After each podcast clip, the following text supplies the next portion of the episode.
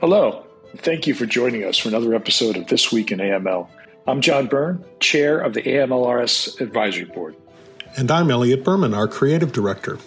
We are excited to welcome you to the This Week in AML podcast, where we explore key news and developments in the global financial crime prevention community. Hi, John. How are you this week? Hey, Elliot. I'm uh, actually out at the uh, West Coast AML Forum, which, as we know, is um, the model that we use for the AML Partnership Forum from a couple of weeks ago. So this particular program, it's in its 30th year, uh, 29 events, because in 2020 it was postponed because of COVID. And um, there's been a, a number of uh, conversations with law enforcement. And it just struck me that because while this is a national problem, you certainly have seen some media stories about what uh, HSI is calling organized retail crime, but basically it's um, s- sort of the the I, I think they call I, I, get, I guess there's a phrase for it where they they go into retail stores and grab items. Uh, it's planned. These are gangs. These are or, these are organized, and they they sell them online, that sort of thing. And so I thought it'd be a good time to reference um, what HSI is doing in this space, and also a precursor to a, a more detailed interview that we plan to do with our partners there when they release a training program that will help financial institutions on this on, on uh, organized retail crime and it's such an important topic that they already have an acronym orc and so right. I, exactly. I thought we would highlight um, what they sent us which is the cornerstone newsletter which frankly i'd sort of lost track of uh, it was something that I had previously subscribed to. This is their 25th issue. Uh, th- th- what they sent us was January and February's, but I think it's important both to tell our community that this is out there, but also give them some highlights from this particular um, edition. Yeah.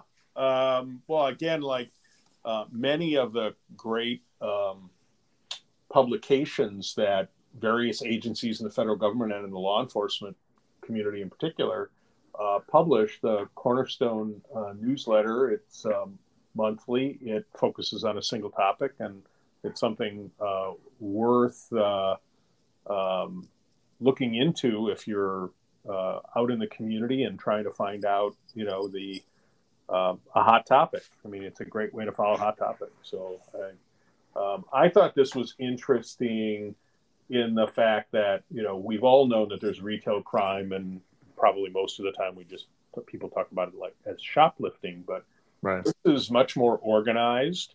It's with the intent, um, I think, to be able to support um, uh, transnational organized crime activity through the sale of these stolen goods. So, you know, no financial um, cost to the organizations to get these goods. There's obviously the risk of stealing them, um, and then uh, selling them on uh, online sales portals um, and uh, getting the funding. So uh, it's uh, it's become very large, and uh, um, it's clear that, um, as you said earlier, it's very organized and segmented and things like that.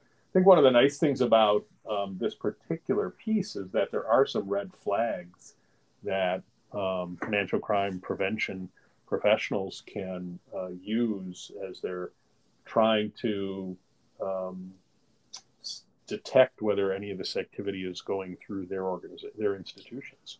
Right, and you know they give you a tip on filing SARS, and they ask that you maintain photos and video, if you got them, of the individuals making deposits or withdrawals who are suspected of being involved in this. And the red flags are not they're not unknown to our community. So there are things like structured cash deposits, uh, fraud associated with paycheck protection program, cryptocurrency exchange deposits that exceed significantly exceed the stated income on account applications and have no identifiable source uh, the principal of the business is use the bank's smartphone apps to send multiple transfers, those sorts of things. I, I think that's important, but I also I, I, I like the way Homeland Security says Now, understand why this is important, other than the obvious that these are criminal activities, because these street gangs uh, also commit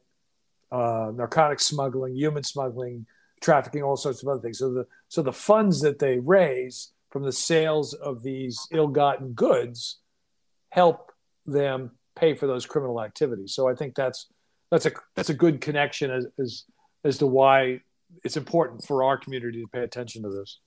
Yeah.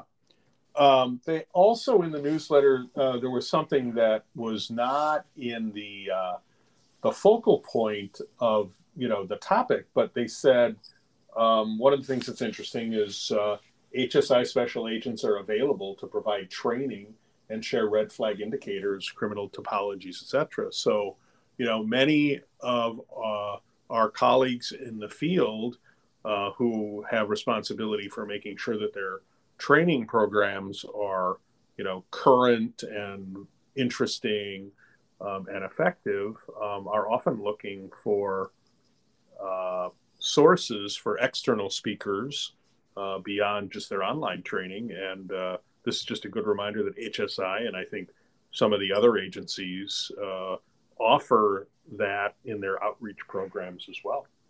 Yeah, you know, um, I don't think it's them advertising, but HSI in, in this publication and when they speak at our programs, sometimes I think people forget the scope of coverage. And sometimes, you, know, I just I did a session today on, on antiquity smuggling here at West Coast and reminded people that the FBI has an art theft division, which frankly I didn't know until a couple of years ago. But similarly, HSI lists the things they investigate. And, you know, most of our community knows this, but uh, besides financial crime, national security issues, you know, human trafficking, we're well aware of, but transnational gangs, um, general smuggling, I, IP theft, and trade fraud. So, you know, there's a whole host of things that they and other law enforcement agencies uh, work on. But I think sometimes they, we sort of forget and maybe put other agencies sort in line ahead of them. But they, they do elder fraud, um, you know, uh, they have corruption is important. So I, I think I would say to folks, subscribe to this number one, and they're asking you, in addition to if you want training, do you have recommendations for content? Are they missing something? And send those suggestions.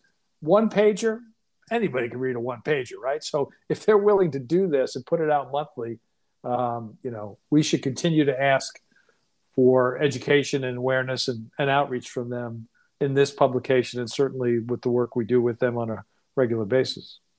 Yeah, uh, absolutely. So Cornerstone is uh, one of their uh, key uh, outreach programs collaborating with the financial industry. So, I mean, they have many other outreach programs uh, across the many things that um, HSI does, but it's uh, it's important to uh, uh, take advantage of this. Um, I mean, I, I know it sounds a little sort of corny, but these are our tax dollars at work, and they really are at work and are being effective, and so it's important to uh, to take advantage of it.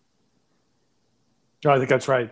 Um, I know coming up, um, we have a, a webinar. We were able to get uh, the three folks that did a great job at the AML Partnership Forum on sanctions that are going to uh, uh, go, you know, re- repeat the session, if you will, but um, p- put it in a webinar so it can have broader access uh, toward the end of May. So you want to give yeah, folks that, uh, information on that? Yeah, so that's uh, it's May 26th. it's a Thursday. Uh, the live stream will start at 1 p.m. Eastern Time. And uh, you can sign up by going to the AML Right Source website. Uh, and if you're on the website for just a moment or two, you'll get a, a little pop up that will give you a chance to uh, register for the website uh, or for, I'm sorry, for the webinar. And um, you'll also, uh, if you register for the webinar, whether you attend or not, you'll you'll get an email a few days afterward that will have the uh, a link to the full recorded session. So, yeah, you know, Elliot, um, when we uh, do our webinars, obviously I, am well aware that we we send out both snippets and other um, uh, fuller fuller versions or what have you of the programming. But if people want to make sure, like if they missed the one on uh, domestic terrorism last week, um, how can they get some of that information going forward? Because I, I, think we certainly are well aware that we that we do this, that you guys do this. But I mean, I think it's important so people sort of look for that, you know.